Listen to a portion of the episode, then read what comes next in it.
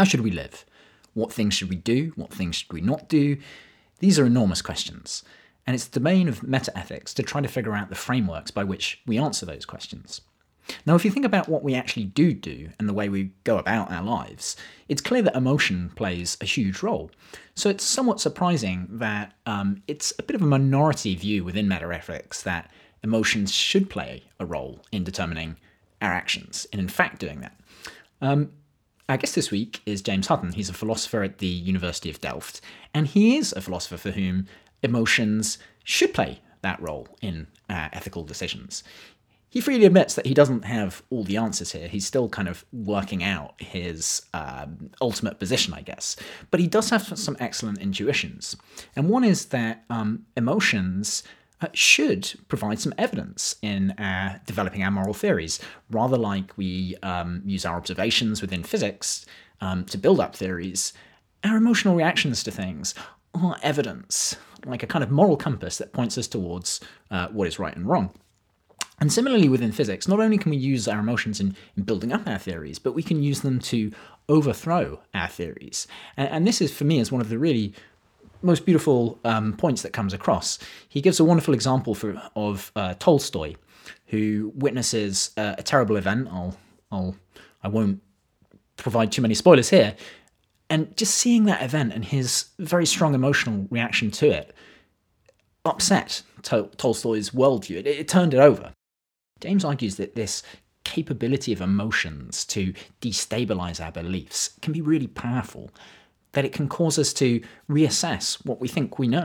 And I think this is very promising, very hopeful, because we live in a world where beliefs seem to have become very entrenched, and it can be very hard to get people agreeing. If emotion can get us to a common place, a common understanding, then I think we should welcome that. So without further ado, I'm James Robinson, my guest is James Hutton, this is Multiverses.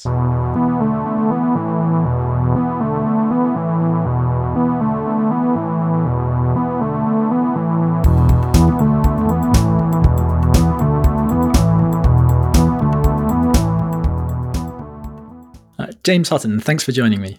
Thanks for having me on the podcast, I'm excited to be here.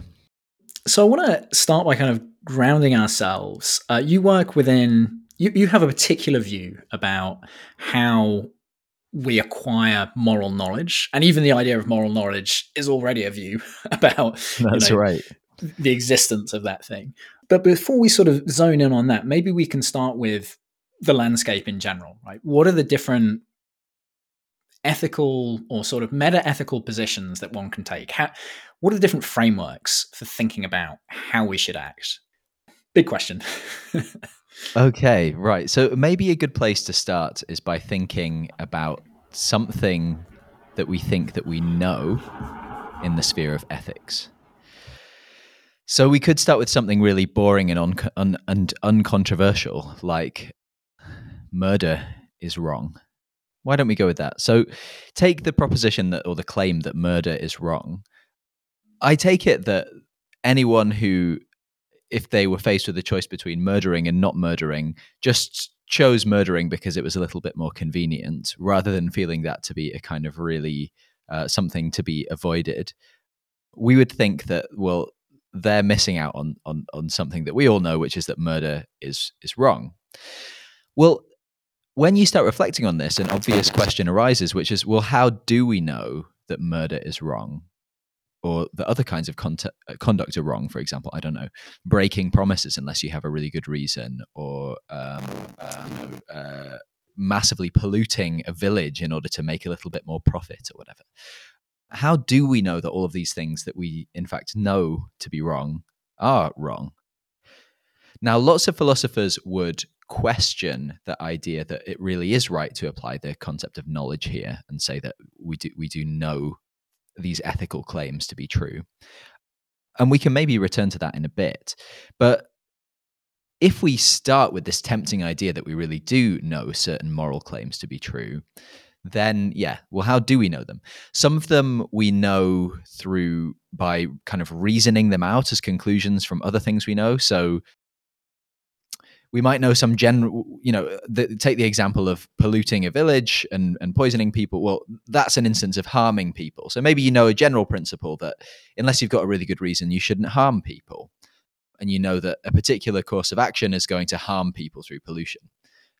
Well, then you can reason to a moral conclusion from that moral premise about harm in general being not something you can do and the fact of the case. But then the question arises again, where does that kind of premise come from? Where does that principle, your reasoning, come from? So lots of theorists find themselves pushed towards saying, well, not all of our moral knowledge can come from reasoning because reasoning can't go on forever. You need some moral premises to start from or something like that. And as a result of that, philosophers who want to hang on to the idea that we really know stuff in the sphere of morality find themselves appealing to some notion of things kind of intuitively seeming right or wrong. And there's a range of different ways of going with that. One of the most dominant kind of views would be to say that certain principles are just self-evident to reason itself. And philosophers who take that line are going to say, they're going to try and defend a kind of analogy between the axioms of mathematics, perhaps, and the axioms of ethics. So, for example, the utilitarian philosopher Peter Singer claims that it's simply self-evident that we ought to do the thing that produces the greatest kind of net benefit to people in terms of pleasure or well-being.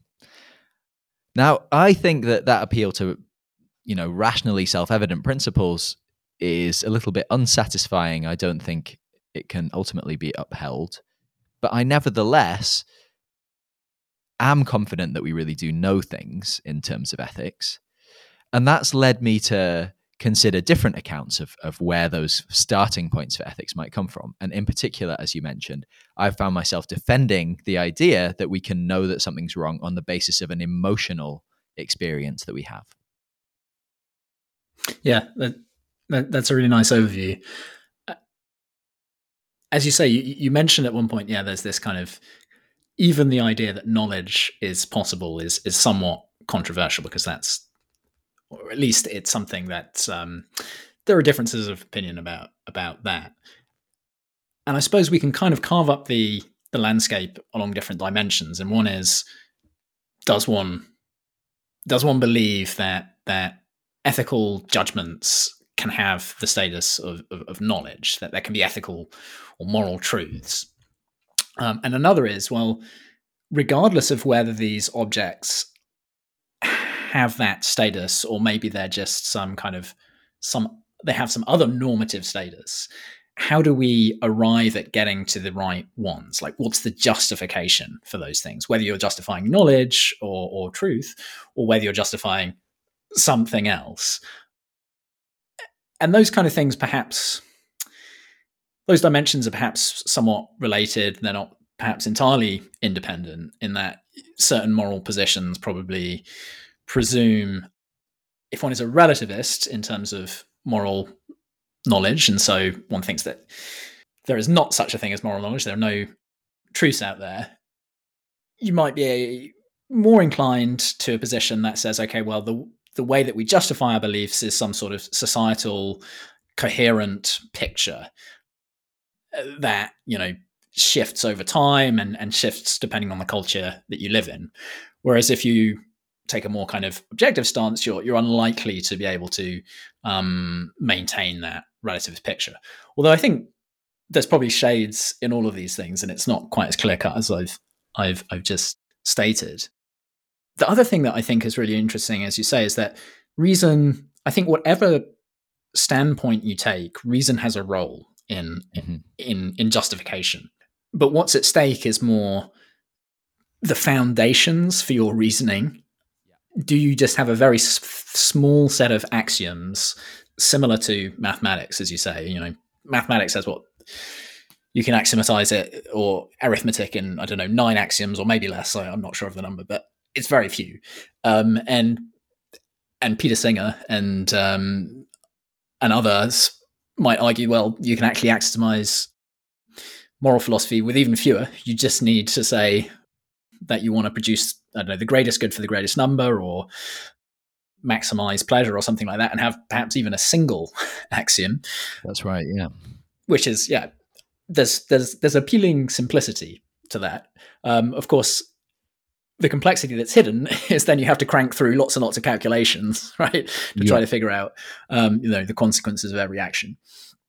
And then there's other systems, I guess, more kind of moral empiricist systems where you are kind of digging out moral knowledge. And if I understand rightly, you wouldn't necessarily be able to kind of discover empirically, you're not beholden to discover empirically every moral judgment or justify everything through a kind of empirical discovery. You can sort of discover bits and pieces and then use reason to bring everything together. So you have kind of like some landmarks, right? Which you can think of as kind of primitives in the same way as we think of like physical facts as not so much as primitives, but things that are independent of us, but they're not the whole story, right? You have a whole collection of physical facts and you can join them together to build a picture of the world using reason. We've mentioned emotion. So how does that fit into the picture? This seems very antithetical to kind of reason. So how can emotion help us get towards moral knowledge? Right, that's a good question. Okay, so yeah, this antithesis between reason and emotion is something that theorists of emotion and people in various different disciplines have begun to question in the last few decades. But so I think we can certainly draw a distinction between emotion and the process of reasoning. So reasoning, or kind of inferring a conclusion from some premises. So that's, maybe the best way to explain that is through examples. So I suggested something earlier where we might have the principle that we should do no harm, and then some facts about the case. And then we just kind of put those together and we kind of reason through that if those premises are true, then the conclusion must be true that in this case, it's wrong to pollute the village. Now, emotion doesn't work like that. So think about a different kind of case. And so maybe we can take an example from the philosopher Amia Srinivasan. So she has a paper from a few years ago called Radical Externalism that was published in the Philosophical Review, which is one of the most kind of prestigious journals in the discipline. And Amia Srinivasan, who's now a professor in Oxford, she gives the following example. Maybe I can just read it out if that sounds all right. So she says, consider the following case. Nour, a young British woman of Arab descent, is invited to dinner at the home of a white friend from university. The host, Nour's friend's father, is polite and welcoming to Nour. He is generous with the food and wine and asks Nour a series of questions about herself. Everyone laughs and talks amiably. As Nour comes away, however, she is unable to shake the conviction that her friend's father is racist against Arabs. But replaying the evening in her head, she finds it impossible to recover just what actions on the host's part could be thought to be racist, or what could justify her belief in the host's racism. If pressed, Nour would say she just knows that her host is racist. And then Srinivasan goes on to specify that, in fact, the host is racist. He thinks of Arabs as inherently fanatical, dangerous, and backward, and as a result sent off subtle cues that Nour subconsciously registered and processed. It is this subconscious sensitivity that led to Nour's belief that her host is racist. So think about this example. And I think that there are lots of everyday cases that are like this, where we make a judgment that, someone's being an asshole, or someone's being rude, or someone's being duplicitous, or whatever, and we can't really put our finger on what it is about their conduct that makes us think that there's something morally suspect going on here. I mean, you might think that in those cases where you can't point to the facts of the case, you can't really be said to know that they're doing something wrong. But it is tempting, at least, to say that, well, even if it's a kind of weaker judgment if you can't specify the things that make it wrong.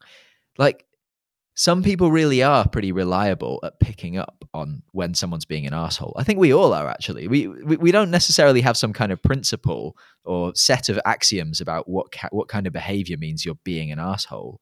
We'd actually find it really difficult to try and articulate that. It would be a bit more like trying to, you know, come up with principles for what makes a film funny or something like that. It's, we know it when we see it, but we don't have a set of principles that we can reason from. So yeah, there's this question. Do we really know in cases like that? And what I want to do is say, well, yeah, maybe we do. And then I want to ask what kind of psychological mechanisms are actually in play when we're making those judgments that don't involve putting a previously known moral principle together with certain facts that we know. And I think the evidence is that in a case like Nour forming this judgment, she's very likely to be experiencing an emotion in response to these subtle cues. And our emotional responses are shaped through long experience. That we learn how to respond to things emotionally from our parents or other guardians when we're little, and our friends in the playground or whatever. Just there's a huge, huge, endless array of experiences that we've had throughout our lives, in kind of things we've experienced for real, films we've watched, books we've read, whatever, you name it. We're not just gaining information about like how things are in the world descriptively. We're also kind of, our emotional sense is being refined over time. And someone like Nour, who's you probably chatted with friends about various like ways in which people have been like racist or just belligerent towards them, they've like learned to, she probably through her life has had loads and loads of experiences which have refined her sense of unease such that she feels uneasy and starts to think, well, there's something up here, in the presence of cues that, well, she can't specify what they are, but there is a pattern there, and she has learnt over time to pick up on the pattern. So the idea would be that our emotional dispositions, maybe a feeling of unease, in a more positive case, our feelings of compassion. We can't always give principles for why we feel compassion in a certain case. It's not as if we first of all go through various steps of reasoning and then conclude, oh, I will now feel a feeling of compassion. No, it's something that's elicited from us a little bit, we might say more automatically, although always remembering that you're responding to informational cues is what the kind of cognitive science of emotion tells us. And as I say, that response is shaped through long experience. So the picture would be, as well as reasoning, another tool that we have in our toolbox is these refined emotional senses of different ethically relevant scenario that occur in our lives.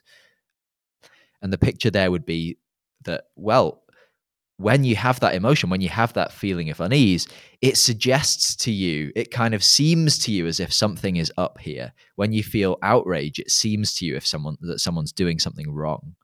When you feel compassion, it seems to you that someone is undergoing significant suffering, something like that. And the idea would be, in my view, and this is something I've tried to defend in some of my writing, that we really are entitled, kind of in an epistemic sense, we really are, as it is legitimate to base the belief that someone's being an asshole or something is up in this situation. These kind of everyday ethical judgments that we're constantly making, that we're in, it really is legitimate to make those judgments on the basis of emotion, all things being equal. Of course, there can be substantive reasons not to trust your emotions in a given case. And I'm not at all saying that our emotions are infallible.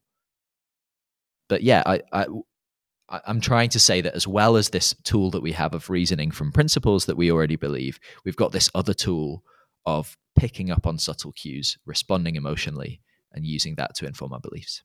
Yeah. In some ways, it's a very surprising position, given that, you know, within the law, for instance, there's very little appeal to emotion. Certainly within many domains within the philosophy of metaphysics that we've considered, like consequentialism, there's just emotion doesn't enter the picture at all.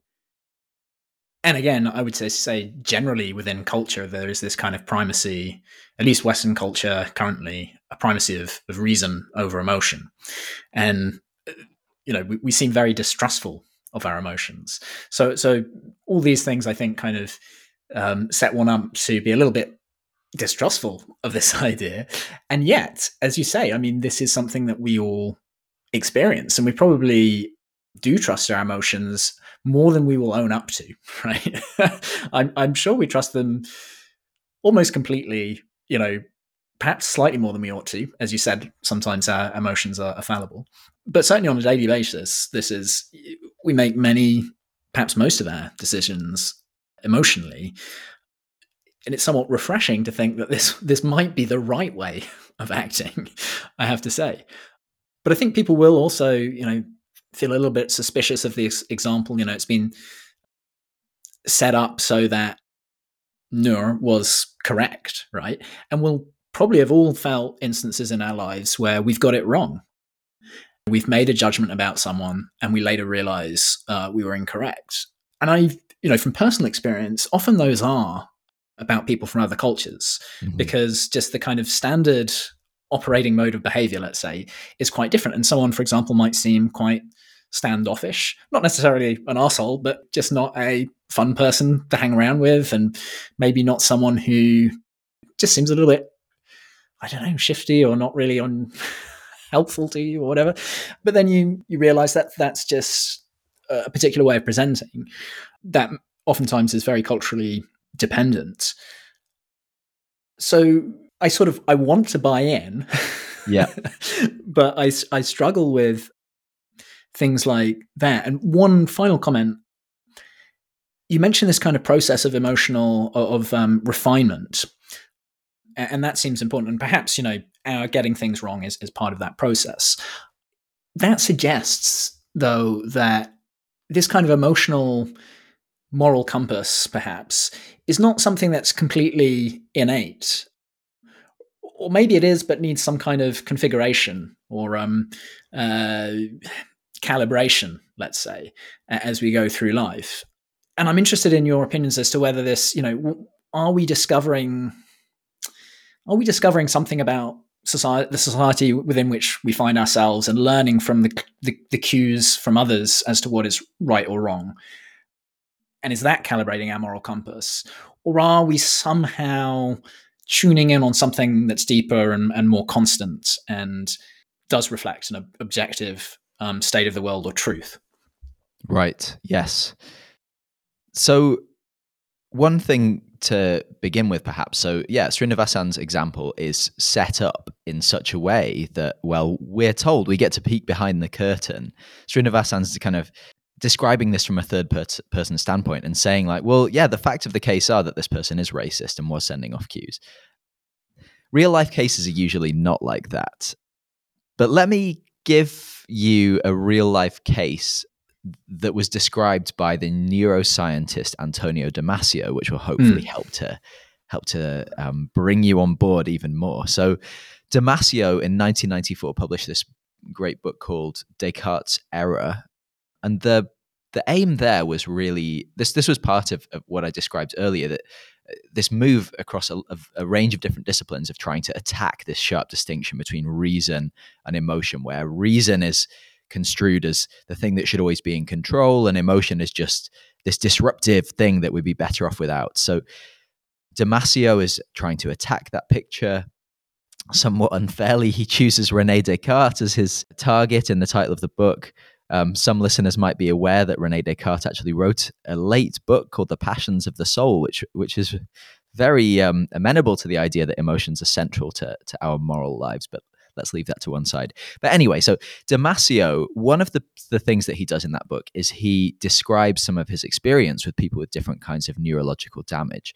And there's this one guy who he just gives the initials, I forget what they are, but there's this guy who's kind of been extremely successful in his life and he has like a healthy marriage, but then he suffers some brain damage. This is happening kind of in the early 90s. So they're able to perform an MRI scan and figure out what kind of damage has happened. His ventromedial prefrontal cortex has been damaged. And Damasio builds this really impressive case that the ventromedial prefrontal cortex is central to our emotional lives. So what happens if you have damage to this part of your brain and your emotional functioning is impaired? So interestingly, this patient does perfectly well on IQ tests, is perfectly good at memory and can see fine and all of that kind of thing. So lots of these kind of non-emotional cognitive capacities are unimpaired, which suggests that, maybe we were right. Maybe we were right to distinguish between reason and emotion. You can do fine even if your emotions are knocked out. But he has all sorts of problems in his practical life. He really struggles to make decisions, and not just kind of like big life decisions. He finds himself just paralyzed in the morning. He's supposed to be getting ready for work, but he just is unable to keep himself focused on the task of making those like rudimentary decisions we need to make about like what to have for breakfast, whether to brush your teeth before having breakfast or after. Due to this emotional impairment, this patient finds himself completely unable to navigate those like value trade-offs that we're constantly making in life. He's unable to orient his decisions around which things matter. And so, Damasio makes this great case for this broader theory in which emotions serve to kind of, they're our signals for which things matter that orient us in our decision-making. And without emotion, we're really lost. And he gives some interesting clinical evidence for that. Now, something else that you said was... I had a slight slowness in my connection, possibly my brain as well. So I wasn't trying to jump in. But it seems like the perfect illustration of Hume's very famous, perhaps overquoted, the reasons are and ought to be the slave of the passions, right? And the other thing that this example, I think, illustrates, and it's quite an important point, is that ethics is not just about murder or about climate change and big things. It's just about how we live our lives, right? It's about the right way of living. And that includes decisions you take on the most prosaic of things, like what to have for breakfast. And this morning I was thinking, well, should I go to the beach today? And I was like, well, I could do a bit more preparation for this podcast, but it's also really sunny and it's a beautiful day. And it feels kind of wrong to waste that. I'm here in Scotland. It doesn't happen so often. And so I was like, you have this kind of, it is a mini ethical decision. So really interesting to hear that knocking out that center in the brain has that kind of almost paralyzing effect on one's decision-making ability. Yeah, absolutely. So, I think that's right. We sometimes fall into this trap of thinking that ethical decisions are just the really big ones, things like, should I go vegan or not? But of course, the ethical decisions are also like, should I cancel on my friend because I'm feeling a bit knackered, or should I make the effort? Like, it's like, do I really owe it to them? That kind of thing. We're constantly managing these things. We're constantly making decisions on the basis of not just what we want to do, but our concern for other people's interests, well-being, and the things that we think really matter in life. So I think that we should be bearing in mind that those are as legitimate and important ethical decisions as the big ones, like should animals be given legal standing, and should we mine lithium from the ocean floor if that means reducing carbon emissions but destroying ecosystems? I'm fascinated with those big ethical questions, and in my research that's something that I'm beginning to probe a little bit more. But I do think that we need to stay in touch with the everyday experience of morality, which is just kind of very pervasive. I mean, I think it makes a really strong case that emotions are a part of our everyday ethical practice. Whether they should be, or there's a better way, right, is another question. Or perhaps better put, to what extent should they be a part of our ethical decision making? I don't know. So maybe one way of approaching the question, which I tried to hint at the beginning, was, well, if not emotion, then what? Mm-hmm. So I think that, as I've said, that there's, you know, often we're in a position where we could use reasoning, but not always, right? We don't always have a principle in our pocket that we can apply to the case in hand. So without some kind of intuitive sense of what's the right thing to do in a given situation, we're often just going to be paralyzed. The other issue about that is, where do the principles come from? So yeah, you might think that reasoning is more reliable than emotion when we can use reasoning. But as I sketched before, like we need to get those principles from somewhere. Mm-hmm. The principles that you find plausible, that's of course going to be influenced by the culture you grow up in, just as much as your emotions are going to be shaped by your culture. And sometimes they're going to come into conflict. So in one of my papers that's currently under review, I use this example of Leo Tolstoy witnessing an execution. So would you like me to go into that a little bit to illustrate this? I really love this example. Thanks for sharing the preprint. Yeah, please. This is a beautiful quote. So Tolstoy, towards the end of his life, writes this autobiographical story called A Confession, and I'd really recommend it. It's quite short. You can read it quite, it doesn't take too long, but it's really fascinating. And one thing that happens early in the story is he's kind of telling us about his intellectual development. So when he was a young man, he sat around among high society in St. Petersburg, apparently, with all of these literary, intellectual friends of his. And he was very taken with this lively intellectual life. And among the people there, they'd have the kind of student discussions that people have, of the hot topics of the day. So people today are probably students right now are probably staying up till 3 a.m. discussing whether ChatGPT is sentient or not. People in the 1800s stayed up all night discussing whether Napoleon was a great man or was evil, and discussing whether execution was something that was permitted if it was a force for social progress. And Tolstoy and his friends were really tempted by this idea where progress is important, where, so they're living in the century. So in the 1700s, we've had all of this social turmoil. We've had the French Revolution. We've had the American War of Independence. We've had people throwing off monarchy and erecting societies on the basis of what they think are, principles of human rights, things like that. So Tolstoy and his friends, when he's a young man, get really kind of, they're really compelled, they're really convinced by this theory where social progress is what matters. We need to find a way of driving the evolution of society forward, kind of by whatever means necessary.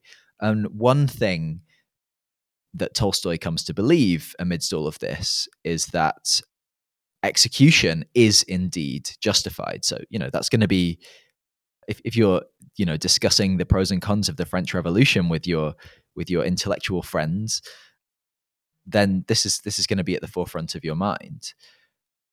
You're going to be asking, was it okay to execute the French monarchs as a kind of tool for social progress? The assumption being that if you didn't execute them, at some point they'd use their vast resources and their networks of cronies around Europe to drag society back. So yeah, Tolstoy thinks that execution is essentially something that's, not something to do willy-nilly, but something that can be justified when it's in the cause of social progress. Until he travels to Paris a little bit later on and finds and he goes to witness an execution. And what he writes is this: the sight of an execution revealed to me the precariousness of my superstition in progress. When I saw the heads being separated from the bodies and heard them thump one after the next into the box, I understood, and not just with my intellect, but with my whole being, that no theories of progress could justify this crime. I realized that even if every single person since the day of creation had, according to whatever theory, found this necessary, I knew that it was unnecessary and wrong, and therefore that judgments on what is good and necessary must not be based on progress, but on the instincts of my own soul. So why do I bring this up? I mean, this is a case where I've described earlier that emotions can come into play and guide us when we don't already possess principles that tell us what to think ethically about a situation.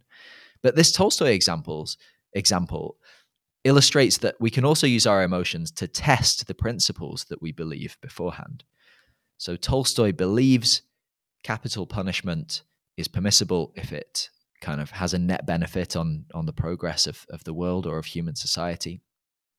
But then he witnesses an execution firsthand, and I would argue that what's going to be happening there is he's going to be having a really intense emotional experience. He's going to be experiencing horror, revulsion, disgust, a whole mix of different emotions.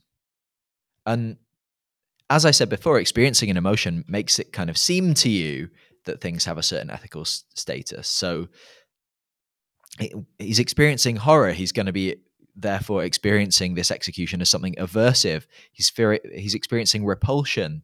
So he's therefore going to be, in the midst of that experience, he's going to be experiencing execution as something that's repulsive and should be stopped.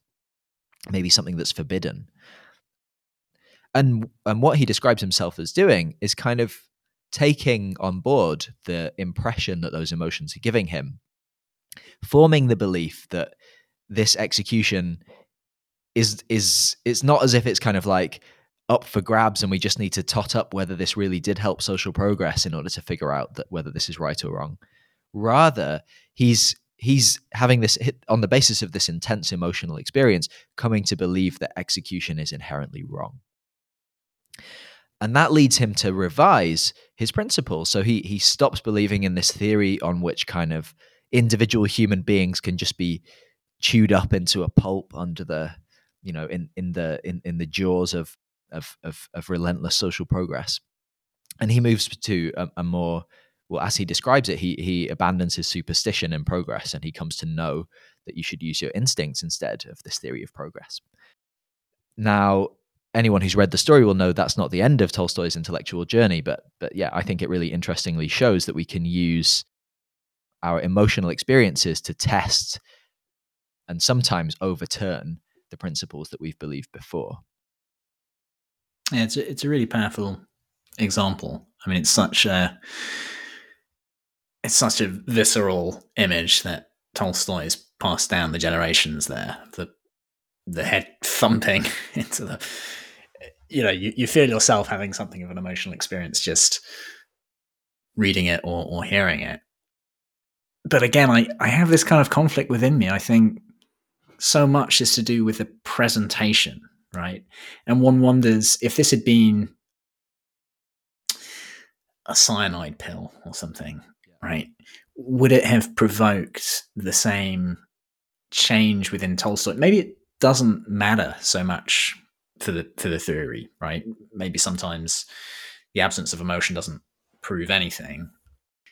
But I also wonder if, you know, sometimes you could, you know, if there could be circumstances where you actually feel like, oh wow, good, that person's been killed, right? You know, yep. Maybe not. Maybe just our emotions aren't rigged up that way, and I've never been in such a situation, fortunately. But I think that's absolutely right. So I think there are going to be times when people experience kind of murderous rage as a result of, I don't know, if someone's family member has been run over. There are a lot of societies in which that's going to lead you to basically expect the blood of the person that ran them over. So yeah, I don't think that emotion, I'm not kind of pie-eyed about emotions. Like, I don't think that they're always going to be leading us in the right direction. And I think that, you know, it's no easy, you know, this question arises in the Tolstoy case. Like, he's changed his mind. Has he changed his mind for the better or for the worse?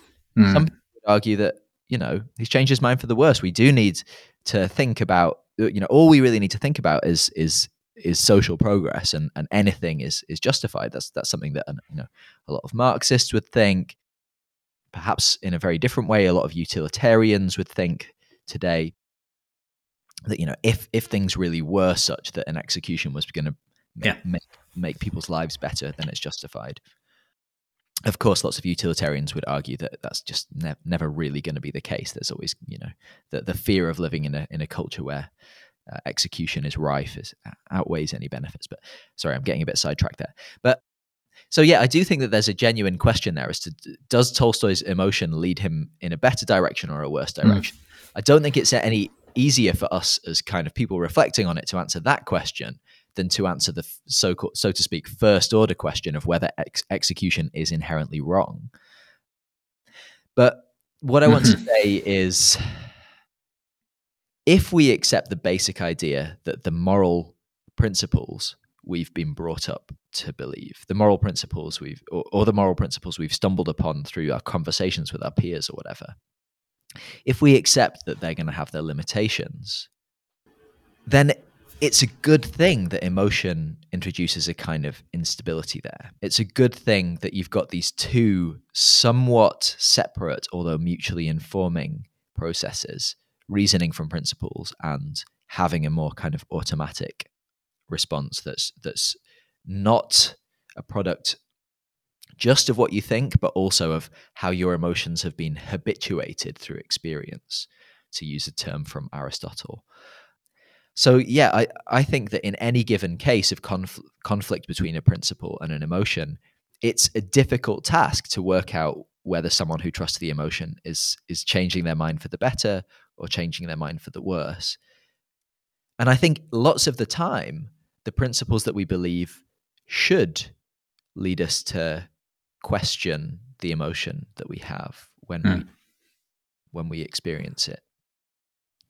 So I think that emotion is kind of this input to a process in which we should then try and think seriously about what principles should we believe. I do, you know, in the same, you drew the analogy earlier between kind of observation and maybe physics and the principles that we would derive from those. So I do think it makes sense to try and use things like inference to the best explanation or inference by induction to say, well, I've judged this feature to be, you know, the feature of being an execution to be something that makes an action wrong in all these cases. And, you know, I've gone through all these thought experiments and I've not found any exceptions. Well, then you should through these domain general reasoning processes that we use in science and that we use in, I don't know, cooking, anywhere, we always use inference to the best explanation. We always use analogy. We always use inductive reasoning, which is to say generalizing from particular cases. I think we should be using those in ethics too. I think emotions should be our basic input to those. But I think that means that once you've come up with principles based on a load of intuitive judgments based on emotion, if your next emotional experience clashes with the principle, a lot of the time, you should stick with the principle rather than with the emotion. It's a lot like the question in science of when do you trust the theory and when do you trust the observation that clashes with the theory. Right. Sometimes it's going to be an anomaly. Sometimes it's going to be a genuine observation that causes you to overturn the theory. Yeah. There are certain things you can say. Repeat the experiment. If it goes away, then it was an anomaly. But that's actually not good enough because there are lots of cases in which the observation persists. But you still don't want to overturn the theory. Maybe you revise your understanding of the limitations of your equipment. So that's something that's happened a lot in climate science. People have kind of come up with different models of the limitations of, say, satellite data on atmospheric temperature. It's a long and complicated process to figure out whether to trust the quote-unquote observation or the theory, and I think that it's exactly the same in ethics. I think that our ability to use emotion is a key way in which we can test our principles, but it's never going to be an easy question whether to revise the theory or ignore the emotion. Yeah, I really like this analogy. I mean, there's several features which are nice. You know, one is that the theory is obviously built from the observations in some way, But also the observations are not independent of the theory. You know, in one way, obviously, if you get a false observation, as you say, or an anomalous observation, it may be anomalous. It may be something really important that does end up causing you to revise the theory. But even the process of observing is, you know, in the kind of term of art of philosophy of science, that is a theory-laden activity. Mm-hmm. You bring your theory to the process of observing, you know, whether that's your theory of telescopy, if I can say that correctly, or just of the rest, you know, of the lens of your eye, right? Yeah. And in this case, I guess one might say, well, yeah, your emotions can also have been formed to an extent. Your emotional responses can have been formed to an extent by culture, discussions, yeah, the framework or theory that you've created already. So even those emotions, which are sort of the counterpart of observations in this case, are themselves somewhat dependent on the theory. And, you know, this is a problem in the philosophy of science. But I don't think it causes us to say, oh, well, let's just get rid of the whole idea of observation, right? They're all theory-laden, so all we need is theory. And here it's the same case, right? We still, these are still a valid input. Perhaps one kind of slight disanalogy, I don't know, is that principles like do no harm or do the greatest good for the greatest number seem, as we said earlier, almost like axioms rather than theories. The theory is like, oh, well, how do I reason up from that? How do I infer from that and figure out what in this case is the greatest good for the greatest number? Yeah. And therefore we have kind of two very distinct elements. If we wanted to have a framework which incorporated both emotions and principles like that, it would seem somewhat different from the kind of physics case where you have, yeah, observations on the one hand and a theory on the other hand. In this kind of ethical case, you seem to have two kinds of observation or two kinds of primitive, the emotions and some other principles. I'm not entirely sure if that is a complete disanalogy or, but my question is, I suppose, can we have a kind of no holds barred sort of ethics where you incorporate both emotions and a principle, like greatest good, greatest number, or do no harm? That is really, really interesting. Yes. Wow, lots to think about. So, yeah, so what you're saying is, well, this axiomatic method in maths is very different from the theory building method in physics. In the maths case, you check which axioms seem self-evident, and then you try and derive things from those. Mm-hmm. In the physics case, you start with observations, and you try to use inference to the best explanation and induction to come up with general principles to explain those observations, to explain what you know is happening in the world. But in the case of ethics, you're saying we have both. Yep. There are certain principles that are self-evident, and there are certain kind of cases where we, quote unquote, where we, so to speak, make an observation by means of emotion. And you're asking, could we combine those two different kind of inputs in order to come up with? Yeah. Okay. Yeah. And I think your replaying of what I said is really spot on, because it highlights the fact that within physics, you can't have a conflict between the observations and the theory. Mm. You can have some anomalous data.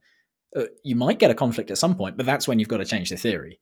But the theory is only a kind of general organization. It's like a compressed version of all those observations, right? You try and write them down in the most succinct way possible, like an algorithm that would generate those observations. That's your theory. Right. So you're thinking, yeah, okay, that's really interesting. I mean, one thing to note to begin with is that that's not always how people have thought about the principles that you appeal to in physics. Yeah. So, and they're probably right. It's a bit of a toy model of physics, but I mean, yeah, it's a bit of, yeah. It's certainly different from though. I mean, I do think there is some difference there. Whereas, in principle, yeah, you set it up to do your best so that there's no conflict between observation and theory. Whereas in principle, there's no problem with having axioms, moral axioms, let's say, and emotions that are in conflict. And then, where do we go from there if they are? Or is it just that we'd better not try and walk down that path in the first place? Right. Well, so, I mean, I do want to return to the fact that we do always have these conflicts between observations in science and our theories, and we do always kind of face that problem of do you alter the theory or do you discount the observation? So like way back when Kepler was figuring out the orbits of the planets, he didn't plot perfectly elliptical orbits. There were all kinds of deviations from that because, his measuring equipment wasn't perfect. And then also because the planets were obviously exerting gravitational pulls on each other, so the orbits themselves weren't quite elliptical. But so look, there's always this question, like those fluctuations in the data, when do you think they're a further complication to be explained? And when do they think they're essentially Kepler knocking into the table? So I would say that you have exactly the same structure in ethics. Sometimes you're going to have a lovely, simple theory. Utilitarianism is beautifully simple. You just have one principle. It's hard to apply in practice because, so just for the listener's benefit, so the principle being act in such a way that you maximize the net benefit on people in terms of pleasure or well-being.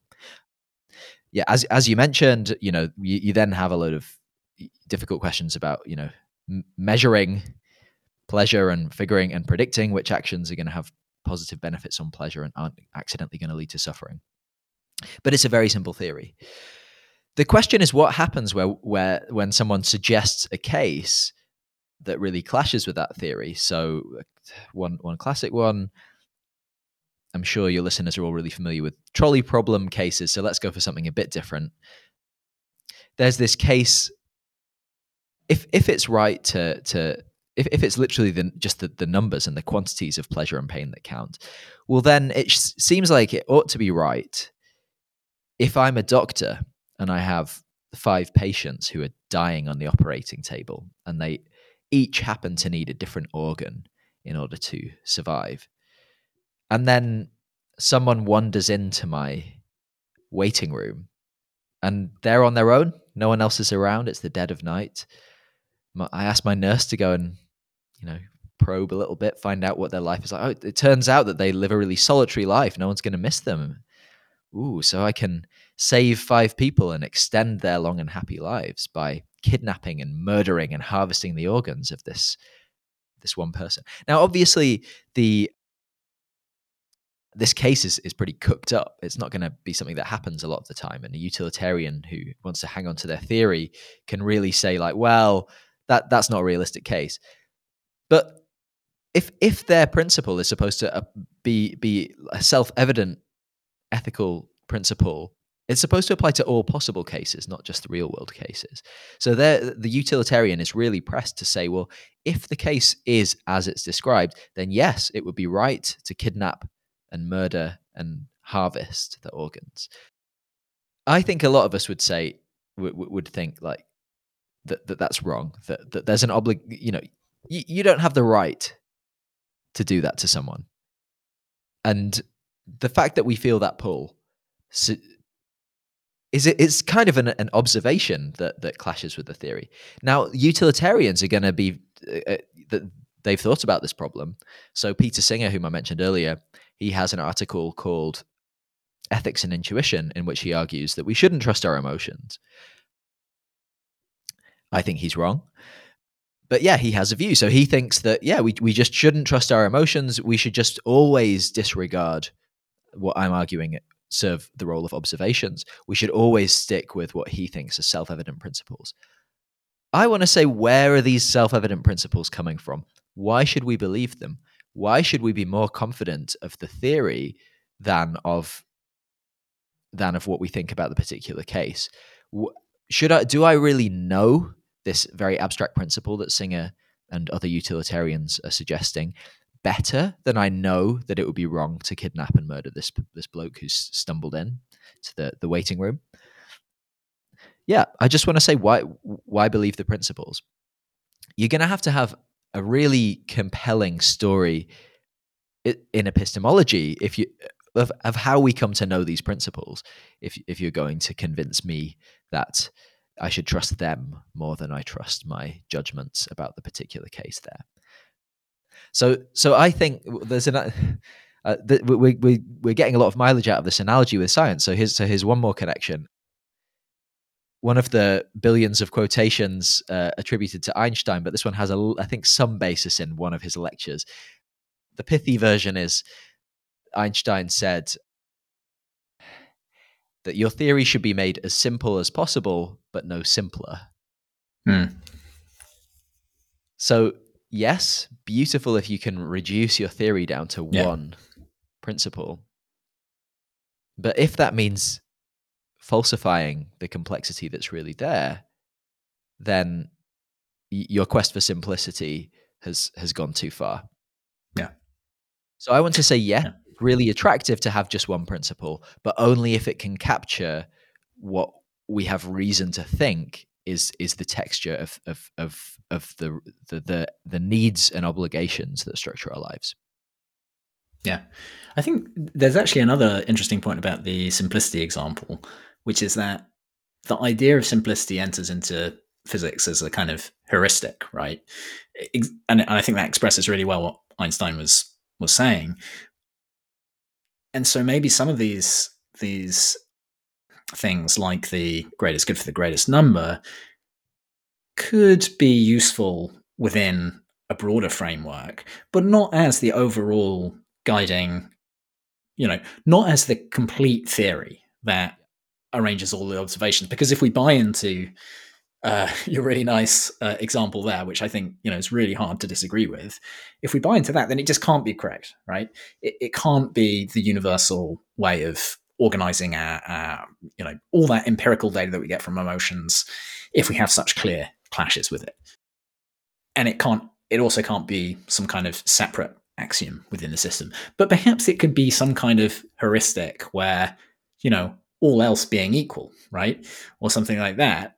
Do the greatest good for the greatest number, right? If you're not in clash, if there's no clash with other moral knowledge, then this can apply.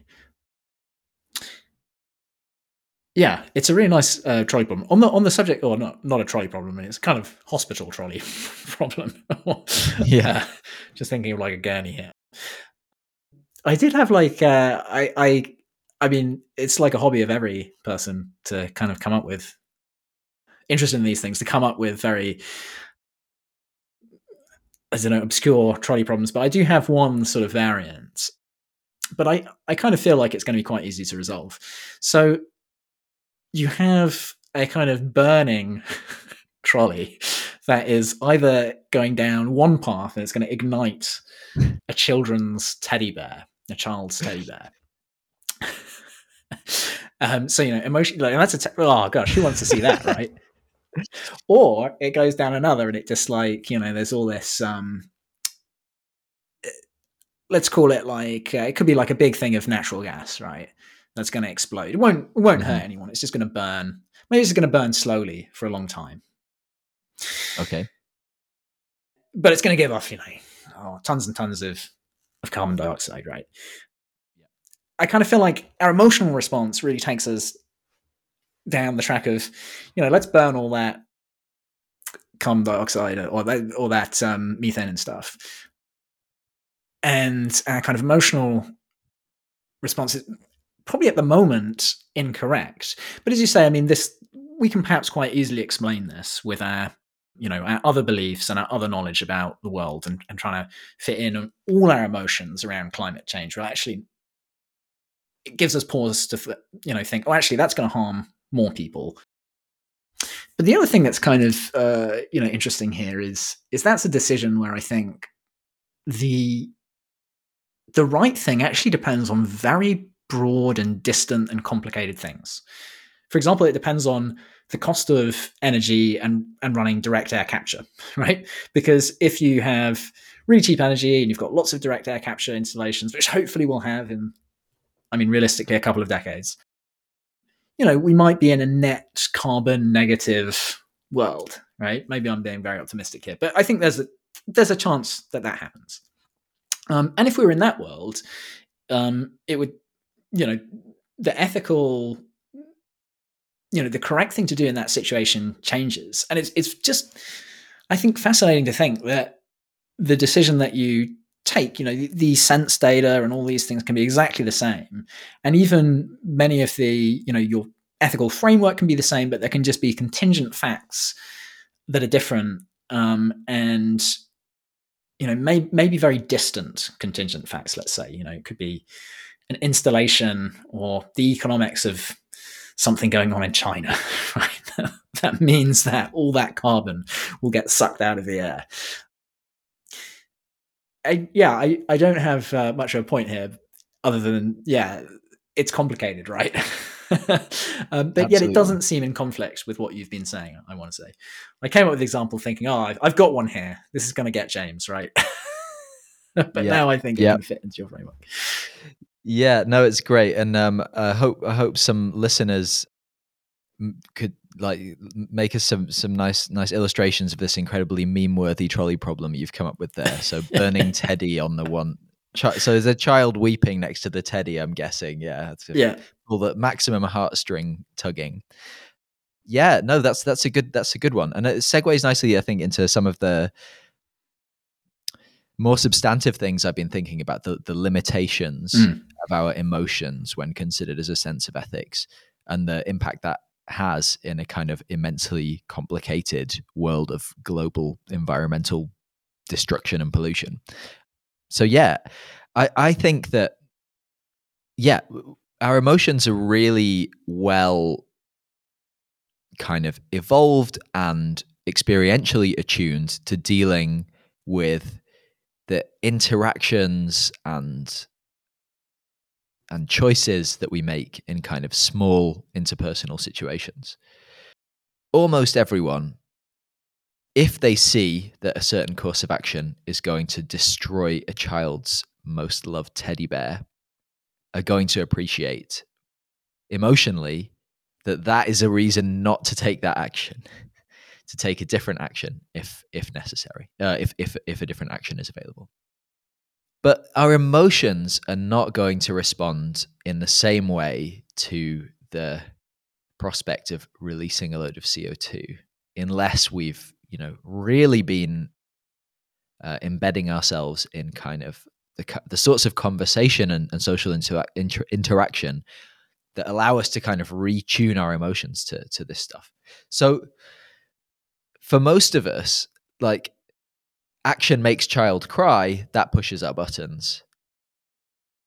But action releases invisible gas, which sets into motion a chaotic and stochastic process that will increase the likelihood of storms in this part of the world, cholera due to depleted water sources in this part of the world, koala bears being fried in this part of the world. Yeah, back to the bears. They're not actually bears, but... Yeah, that's true. Never mind. That is an important ethical consideration, yeah. So what I'm trying to say is that certain processes, when they're really, for one thing, complex, but also when they involve kind of probabilities instead of certainties, when they involve really long timescales instead of the timescales that we're used to experiencing the impact of our actions over, when they involve unknown, unspecified people. So, you know, we know that that these natural disasters that are going to be made more likely, they're going to involve people, but it makes a difference to us emotionally that we don't know who those people are. Yeah. There are many other things we could point to. So we have much more intense emotional reactions to people that we feel to be members of the same group that we are in all sorts of ways.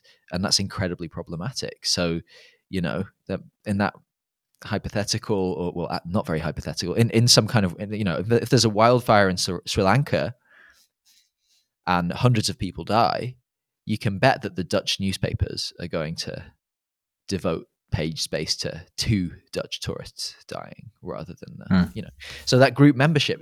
So I think that the way that I like to conceptualize this is that our emotions have lots of blind spots, right? Mm-hmm.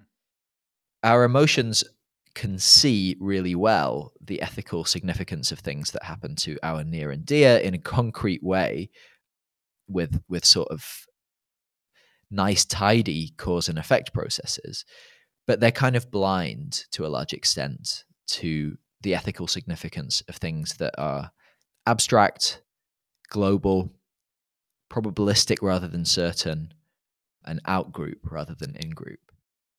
So yeah, isn't that a problem for my? You know? I mean, yeah, you've given us lots of kind of problems to think about. And I mean, I think the example of like distance versus closeness, it's a really interesting one. It's I'm reminded, I don't know if you've seen it, but there was a study recently where they looked at Republican versus Democrat voting, and they correlated this at quite a granular level. I think it was like zip code level with the kind of donations that those that were made to charity.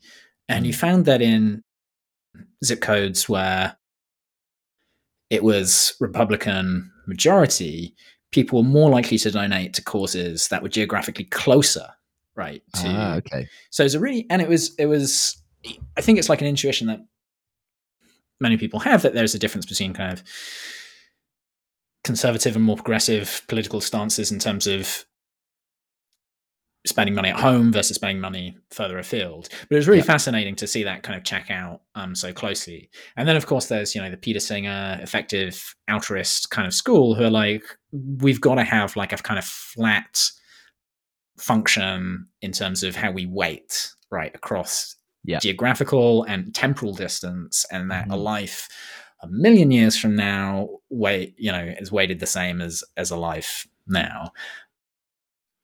And I've got to say that does kind of clash with my emotions, but I also feel like there's a reasonable reason.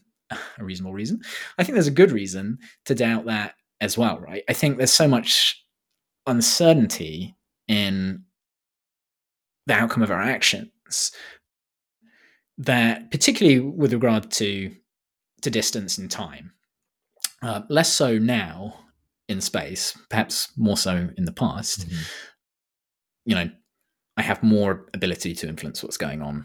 I could donate to the operation to the relief operation for a fire in Sri Lanka, right? Whereas in the past, they just didn't have that option. But nonetheless, like, I can't necessarily see the outcome of my donation in the same way that I could see it if I were to support a cause more local to home. And I think that is a rational reason to, I don't mean go hyperlocal, I don't mean ignore more distant problems, particularly given that often you can make more of a impact, you know, per dollar by spending it further afield. But I think it's unfair to kind of characterize people as, you know, being self-centered because they, you know, they have a kind of preference towards their friends, family, and people who are somewhat kind of closer to them. So yeah, I'm sort of, I think there's a kind of tug of war rather between, again, the emotion and reason, and probably where we end up should be somewhat in the middle, but knowing exactly where to fall, that's the tricky thing. Yeah. So, I mean, part of the issue here is so that there's a big debate at a kind of high level within ethics, in the academy, that happens under the rubric of the idea of partiality. So the idea would be, is it sometimes ethically permissible to treat people differently on the basis of what kind of relationship you have to them? And theorists, as you mentioned, like Peter Singer and other utilitarians, also certain Kantian theorists, hold that we should just be totally impartial. The right thing to do, I mean, there are going to be cases where, yeah, it's just with a better use of our time and resources to help people that are close to us. But people's relationships to us shouldn't, like, don't make a moral difference. Yeah. The other school of thought says that no, relations really can. certain kinds of partiality in your decision making can be ethically permissible, even ethically obligatory. So let's take an example. If a parent wasn't giving special consideration to their children, right? Mm. If they really bought the argument and that everyone should be, you know, everyone just counts as one, and they said, all right, well, there are children in the world living on less than $1 a day. And in fact, there are, I think, about 400 million, perhaps, mm-hmm. children in the world living on, well, actually, it's less than $2 a day now with inflation. But if someone kind of really took the argument seriously and spent their resources on these cost-effective charities rather than meeting their children's sort of needs in terms of food and clothing that are required for proper functioning in kind of Western society, I think we'd think the parent was guilty of child abuse, right? If they just had their children living at an absolute subsistence level in order to donate all of their surplus income to... Sorry, slightly lost. Sorry, my doorbell has thrown you, I think. Slightly, yes. But yeah, if somebody donated all of their surplus income down to the level where the child was really living at this absolute below subsistence level, because every extra penny would do more good elsewhere in the world than it would for their own children, we'd think that was child abuse, right? We would think that would be ethically wrong. We would think that a parent has an ethical obligation to have special concern for their children, they have more obligations to their children merely in virtue of the fact that they are their children than they have to people elsewhere in the world. There are limits. We might think that lots of parents spoil their children in a way that doesn't actually make their lives any better, and lots of the plastic crap we buy for our nieces and nephews doesn't make their lives any better or whatever, and maybe we could just, we could use that money in different ways, and we could show our love in different ways and give that money to the most needy people if that's the trade-off. But yeah, so there's this theory, there's a conflict between this impartial view in ethics and what I think is a much more intuitive view that you owe it to your friend to give them special attention and consideration and help in a way that's over and above what you owe to certain other people as a result of them being your friend. You describe that as a conflict between kind of our emotions about the case and theory and reason. But I don't think that's right. So I think, as I mentioned, I like to think in terms of reasoning rather than because I think the term reason is maybe a little bit, I don't know, it's a little bit too vague for my theoretical purposes. No, I think you're right. Reasoning is a process. There is no place called reason, right? There is no object reason. Whereas emotions are somehow they're things, right? Yeah, reason is not really a thing. So what I wanted to say, there's only going to be a conflict between reasoning and emotion if you have kind of preloaded your reasoning with impartialist premises. And there I want to say, where are these impartialist premises coming from? What are our grounds for saying that the correct ethical theory should be one in which parents oughtn't give special consideration to their children except for when it's a useful means to some impartially describable end. So I just think we should be testing the impartialist ethical theories against our sense of right and wrong in cases. And that leads me to think that certain kinds of ethical partiality are permissible. That's not to say I think nepotism is a great thing. I think we're often far too partial, far too selfish, far too myopic in terms of recognizing the needs of others. I am very convinced by the idea that we should be giving much more money to help people meet their basic needs all around the world than we currently do, those of us who live in affluent societies. But I don't think, I wouldn't take that all the way to a fully impartial level. Yeah, and maybe the source of that thought that we could, we should do our best to improve the lives of people in many places is not based on this utilitarian principle, but just based again on well, I've seen how much I've had the emotional experience of improving someone's life. Mm-hmm. And even if I can't always see that outcome, I can know that it's there if I do it. And I know that's a good thing, right? You have that moral experience in the kind of knowledge bank, as it were. Mm-hmm. So yeah, I think you're absolutely right to call me out on the fact that I was sneakily... Oh, I wasn't trying to call you out, just to, you know, bring in some distinctions. That's the no, but you're absolutely right. I mean, I think I have, in my mind, you know, I keep on coming back to, well, you know, this greatest good, greatest number, or some kind of impartial framework like that seems almost, you know, a priori correct. And yet I think, you know, there are so many particular cases that we can find that maybe we just have to abandon that and actually say, yeah, it's a good organizing principle some of the time, but it just doesn't work all of the time. And we have to trust our emotions, at least start. I don't want to say we trust them entirely, right? What's the right way of putting this? We don't discount them. And I think here is probably worth talking about your kind of concept of defeaters, right? Where let's just buy in, right? And say emotions, right? They're an important part of how we get moral knowledge, ethical knowledge, but we know they're infallible. So how do we make the best use of them, right? Given those two beliefs, how do we make sure that we're making, you know, our emotions are correct or fitting, as it were? Yeah, that's right. So one thing I quickly want to say to get a little pot shot in. So you mentioned the idea that these principles, like the principle of utility, can seem a priori correct. But returning again to our science analogy, the principles of Newtonian physics seemed a priori correct to a lot of people. Yeah.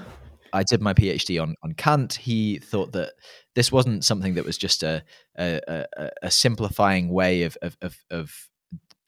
deriving things from experience. He thought that he could give that it was just a priori self-evident, essentially. Well, he thought there were arguments to get there, he thought that this was an a priori unshakable principle. So I want to say something that seems like an a priori unshakable principle. Actually, we should always be testing it against our observations. Yeah. And in ethics, that means we should always be going, why believe this principle? Is the principle something that's derivable from our judgments about the particular cases? Should I be revising this principle in order to deal with the nuances? But yes, then we've got this unavoidable question that you raise. When should I, you know, is there anything we can do to get further with this question of when to trust emotion? And as you mentioned, so I have another preprint that I shared with you called Unreliable Emotions and Ethical Knowledge.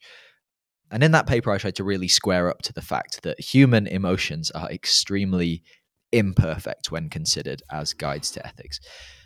Not just in this blind spot way that I mentioned earlier. It's not just that they kind of fail to reveal things to us that are there. They also often present things in a misleading light. So in the article, I focused on the way in which absolutely random stuff happening in your day, like, you know, did you get a puncture on your bike on your way into work? Have you had enough to eat, or is your blood sugar dipping low? All this really random stuff, that changes your mood, obviously. And your emotional response to a given situation that you encounter is going to be a function of, you know, the ethically relevant features of that situation. Who's helped? Who's harmed? Are promises broken? Are they kept? Are they your friend or are they your enemy? But they're also going to be a function of what mood you happen to be in. And that means that even if this process of habituation that I described earlier has gone well, even if your emotions, you've learned to, you know, respond most of the time with outrage to stuff that's wrong and compassion to people needing help and that kind of thing. Even if that's the case, this kind of random noise that gets injected into the system by fluctuations in mood driven by irrelevant shit, that's going to make your emotions unreliable. And what I suggest in the paper is that, yes, this is a real problem. Philosophers should stop shying away from it by just talking about ideally virtuous agents, as some people in the literature have done. What we should do instead is really face up to this and think about, well, one way into this is to think about how we deal with noisy streams of information elsewhere in our lives. So philosophers talk in epistemology about testimony. That basically just means believing things on the basis of what other people tell you. And that can be verbal or it can be written or whatever. And there are debates about whether we can acquire knowledge through testimony, what the conditions are in which you're justified in believing what someone tells you. The consensus view would be that yes, you can come to know something simply on the basis of someone telling you that's the case. But of course, everyone knows that people talk nonsense some of the time. So a lot of the things that other people tell you are false, either because they didn't know themselves or because they're trying to trick you into buying something, or they're just having a joke and you didn't realize that this was a joke. So how do we fit these two things together? On the one hand, it seems like you can know things by people telling them you. Otherwise, think about how little you would know if you had never trusted what people tell you. Yeah. You wouldn't even know that there was such a place as Luxembourg if you've never been there. Like, you only know that on the basis of someone say so. You wouldn't know. I don't know. Like, think about all of the animal species that you believe in that you've never seen, or that you've seen them but you weren't in a position to judge whether they were members of that species or whatever. I don't know, whatever. There is just so much. Even your date of birth, right? You didn't have the wherewithal to make a note of what the date was. Yeah. So just our every person's knowledge is massively dependent on what they know from others. So if we philosophers come up with a skeptical conclusion that you can't know things on the basis of what people tell you, well, that just seems like a really implausible place to go. You're going to need a really strong argument. But on the other hand, we all want to acknowledge that testimony is very unreliable. So how do we square this? How do we reconcile the unreliability of testimony with the idea that we can know things on the basis of testimony? Well, it's because we don't trust everything we're told. People live in these environments where there's lots of falsehoods floating around. But the vast majority of the time, we're fallible but okay at sorting out who is competent, who is sincere as opposed to pulling our leg, who is saying something literal as opposed to metaphorical. We just have, through the course of our lives, figured out roughly what some signals are that tip us off that we shouldn't trust the piece of information in question. Mm-hmm. Now, there are exceptions to this. We live in an age of massive polarization. We live in an age of people believing wild things about the shape of the earth and you name it. But that shouldn't blind us to the fact that, nevertheless, people are pretty good at not being taken in when people are, when a falsehood is being proclaimed. It's highly fallible, but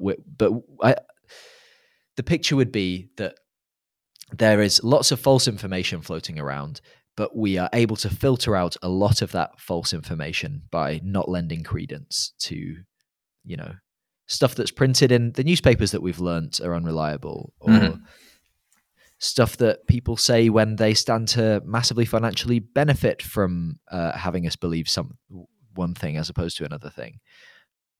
There are so many cases where, without having to think about it, we know to double check before just taking this person at their word, or do a bit more due diligence before we make an important decision on the basis of this information. We pick up on cues that kind of defeat our default reason for believing what people tell us. That's how we might theorize this. Philosophers talk about defeaters. In epistemology, we talk about, well, you're entitled to, you'd be justified in believing something on such and such a piece of evidence, you know, someone's telling you that it's the case, unless that's defeated, unless there's some warning sign around that makes you go, that should give you pause. I think the same thing can happen with emotion. Just as we are all, you know, just through experience, we learn to tell when someone's being a bit shifty and therefore we shouldn't trust them, or we learn to notice that this is a context where the stakes are really high and the other person stands to benefit financially. I've argued that there are things that we can notice. One thing that I think we can notice that tips us off that we should double check rather than trusting our emotion is just what we know about the limitations of our emotion. So if you've learnt through hard experience that sometimes people get really irritable when they haven't eaten for many hours, well then, when you start to feel outrage, you know, the fact that your partner has left a plate in the sink and hasn't washed it up again, you feel outraged. So it kind of seems to you as if they've done something wrong. They've violated the expectations of proper conduct or whatever. But you realize that, hang on a second, you haven't had anything to eat. Well, then that's one of these mundane signals that should tip us off that maybe we shouldn't fully believe what our emotions are telling us. Yeah. Yeah, I really like some of the other examples you have as well. Of one that sticks in my head is negative meta emotions, partly because that's quite a cool label. So emotions directed at your emotions. So you might feel ashamed of feeling angry, right? Yeah. And that could tip you off that your anger is not really justified. Yeah. On a related point, I wonder, again, we're buying into this, let's go with emotions being an input to knowledge. Should we become more attuned to other forms of emotion? One that comes to my head is like mono no aware, if I say that correctly, you know, this Japanese idea of kind of transience, the passing of things. And where you are in, I mean, there's a whole list of, you can find on the internet great lists of supposedly untranslatable emotions. Should we try to, I don't think they are entirely untranslatable. I think just untranslatable in the sense of we don't have a single word many times for these things, but there's still things that we experience. I think having a word or a category for such things, you know, mono no aware, I suppose, is kind of similar to awe perhaps, but slightly different. Having an appreciation of those things, and having a greater kind of emotional repertoire, perhaps, could that help us be better people? I mean, in this case, it seems like that's a useful emotion to have in a time of climate crisis, right? And maybe it would help with maybe our emotional response to the burning of the coal, or the gas in my recherche trolley problem, you know, that might have actually helped us develop a different kind of emotional appreciation of that situation. Yeah, I'm not sure, but yeah, I definitely think that because our emotional dispositions can change through experience. I think that that's a really fertile way in which society can change for the better. So there's again, this is a case where there's a kind of feedback loop and mutual kind of hopefully beneficial effect between our moral theories and the shape of our emotional dispositions, right? So a century ago, a lot of people felt an emotional aversion to interracial relationships. They thought it was disgusting for a white person and a black person to hold hands or kiss or be romantically involved. People don't really feel that anymore. So our emotions have changed over time as a result of dialogue, as a result of coming to see the commonalities between interracial couples and same race couples. Similar things can be said about the slow and faltering but real progress in the regarding same-sex couples. So I do think that, yeah, our emotional dispositions can change over time. Our positive experience of things can stop us from experiencing negative emotions. Our, you know, often it's on us as individuals or on us as groups, you know, to really reflect and reframe and kind of regulate those negative emotions that we feel when we kind of start to suspect that they're not serving us well. And yeah, you also mentioned the possibility of cultivating new kinds of emotion. So that might be something really radical where it's like almost like seeing a color that you've never seen before. You know, David Hume talks about the missing shade of blue. Maybe you've had, this is a totally novel kind of experience, a totally novel, almost like emotion added to your palette of all the different values you can kind of sense. Or it might be a kind of fine tuning in of an existing emotion. So an example of that would be in Sweden, following kind of 2019, there was a lot of public discussion of the idea of flight shame. And that this wasn't just kind of idle chatter. There was a marked decline in how much people flew, even prior to the onset of the COVID pandemic. Like the number of Swedes taking flights decreased as a result of people cultivating this feeling of shame about towards, I would argue, the right way of doing it would be, you know, you've got to be very sensitive to context here. People from an immigrant background, it means a lot more to see your family as opposed to, you know, choosing to go on holiday to Mallorca rather than, you know, doing a staycation or whatever. There's room for nuance here. But yeah, so cultivating an emotion of shame towards a kind of luxurious rather than for a weighty reason choice to go flying, that can have a real, I would argue, positive effect on the intuitive sense that people use to navigate the ethical landscape.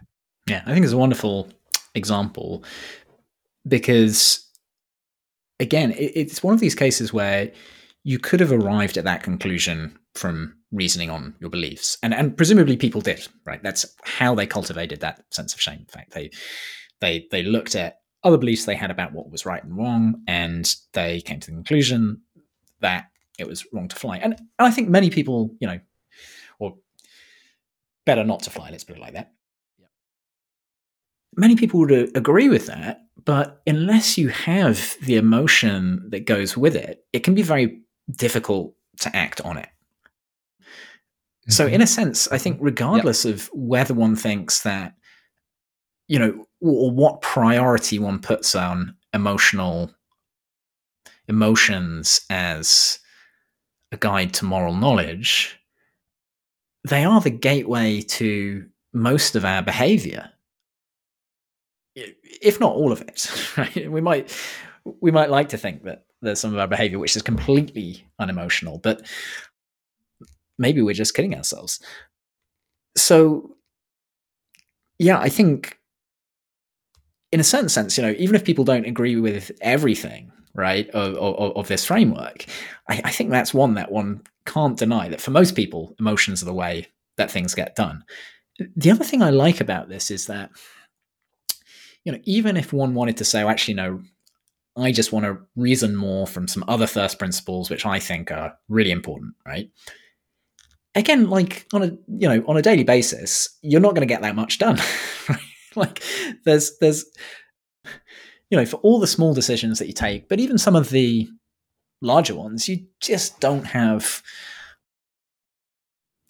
the time, patience, or even cognitive abilities to kind of crank through some of the kind of moral decisions that we'd like to take. And I think we kind of do need to get stuff done. So there might actually be just an argument for, well, sometimes we might not get it right with our emotions, right? Sometimes we might not be as watchful as we should be, or we might act on things where we have we're a little bit hungry, we have this needling feeling of devout. But that can be okay, because we do we do need to get stuff done. And oftentimes they might lead us to the right decision. Yeah, I do, we're running out of time, so it's maybe unfair of me to throw another spanner into the works, but I'm going to do it anyway, because it might be something that other people are kind of like wondering. There's one final thing that gives me a little bit of pause to really buy into this emotional framework. And it's our emotions have probably primarily been generated by lots of evolutionary processes. And there's some cultural stuff going on there. And there's some really clever and high level things, like the flight chaining is just a wonderful example, where we're kind of overriding, other like earlier emotions that we might have had towards flying. We might have found it great, fun, brilliant, going on holiday. And we're able, through very complicated process of reasoning based on other principles and so forth, some of which may have been derived from other emotional experiences, to affect our emotions. Nonetheless, I think a lot of what we feel emotionally will have been evolutionary mediated. And, there's really kind of simple toy examples of that. Like, we feel a lot more empathy for, probably dolls or teddy bears, which have big wide eyes and are fluffy, than maybe even real animals, which are scaly and, slimy or whatever. Right. And that shouldn't be the case. And I just wonder, could this all be so infused with emotion, evolutionary concerns, right? The concerns just to propagate our own genes. Again, I'm having a very toy and like basic description of what evolution does. But is that a problem for this framework, or is it just something that it can work with nonetheless? That's an interesting and massive kettle of fish. But yes, so this is a big topic in moral epistemology. So the field of people thinking about, is there such a thing as ethical knowledge? So people talk about evolutionary debunking arguments, and those are arguments starting from what you've said, that our capacities result from evolution, and trying to use that as material to argue that, yeah, maybe moral knowledge isn't possible or something like that. So one thing to point out is that every aspect of our minds is some mix of biological evolution and cultural shaping. That's it. What else is there? Unless you think there's some kind of like divine influence, you're going to think that every aspect of our minds is a mixture of evolutionarily derived kind of starting points and the fine tuning or further development of those that occurs in the course of our lives, right?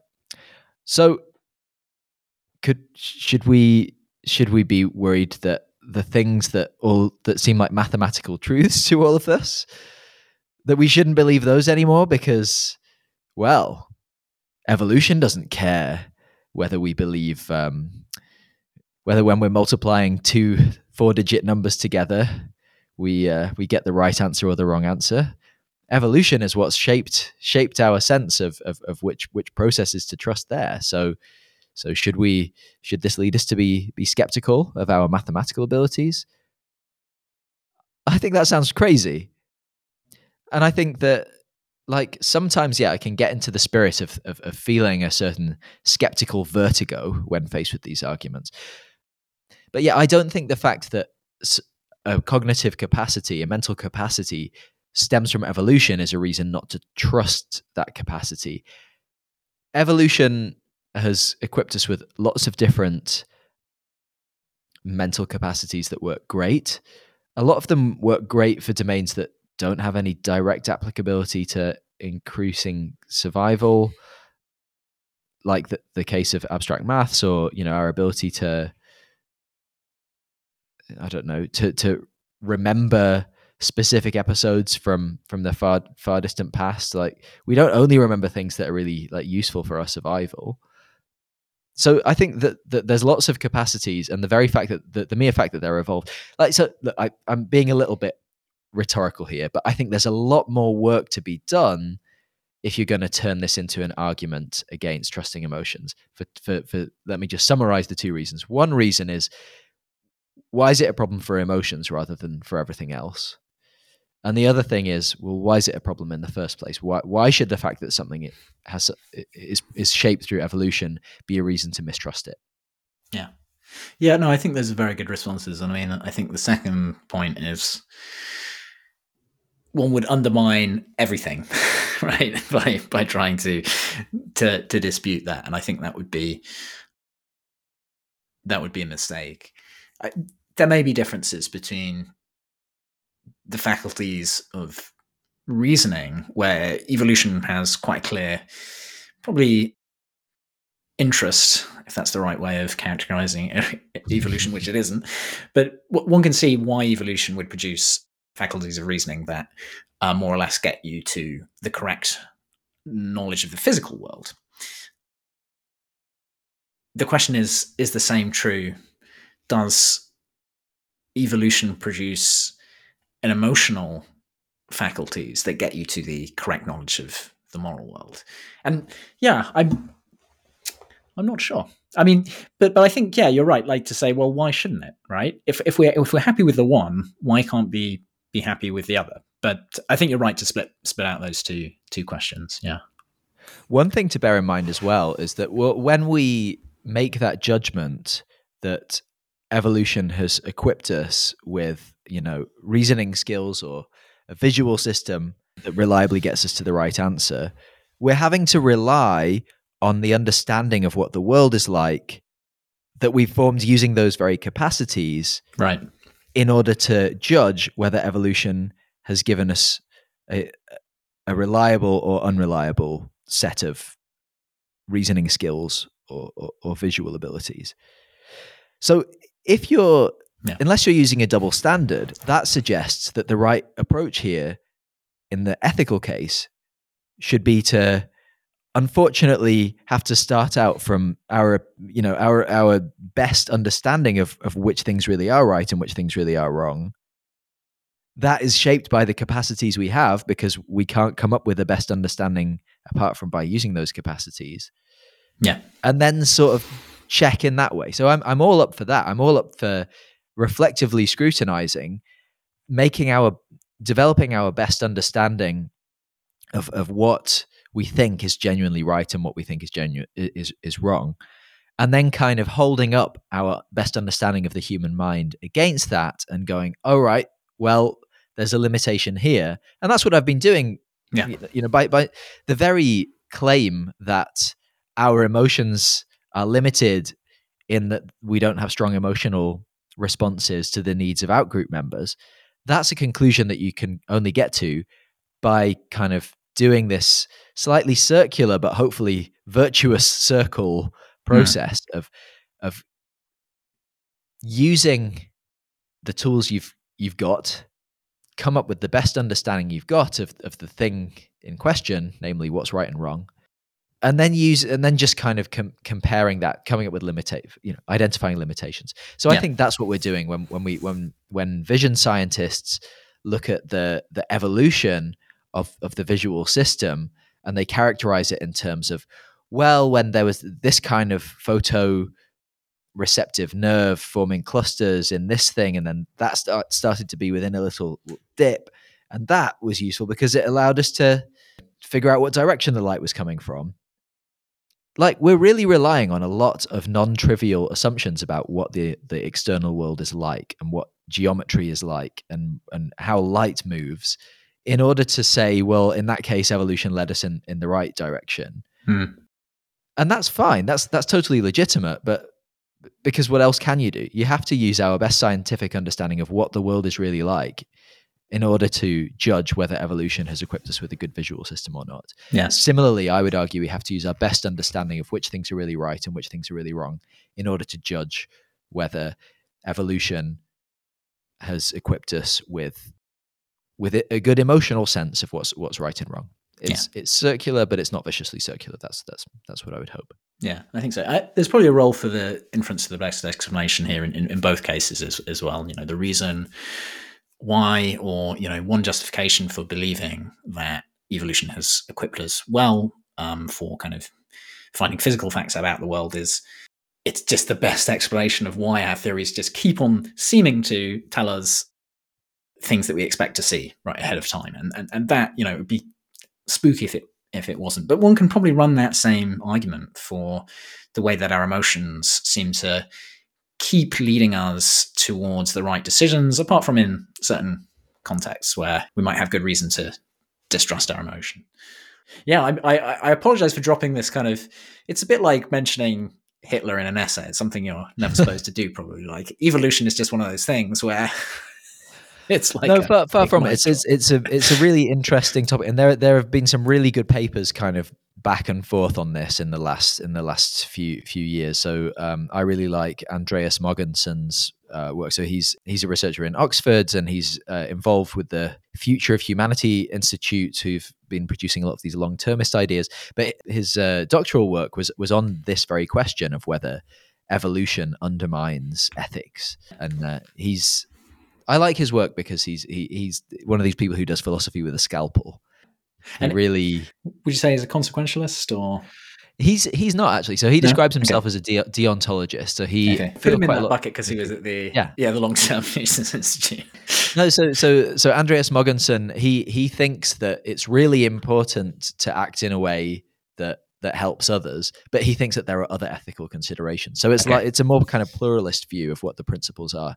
He doesn't think with the utilitarians that there's only one ethical principle, and that's to act in a way that maximizes net benefit in terms of pleasure. He thinks there is a range of different principles, but he just thinks that, you know, that a lot of the time, the main thing that we need to be doing is helping others, and therefore he agrees with a lot of what the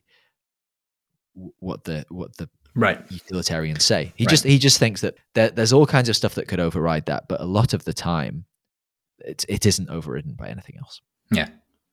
Yeah it's hard to argue with that heuristic.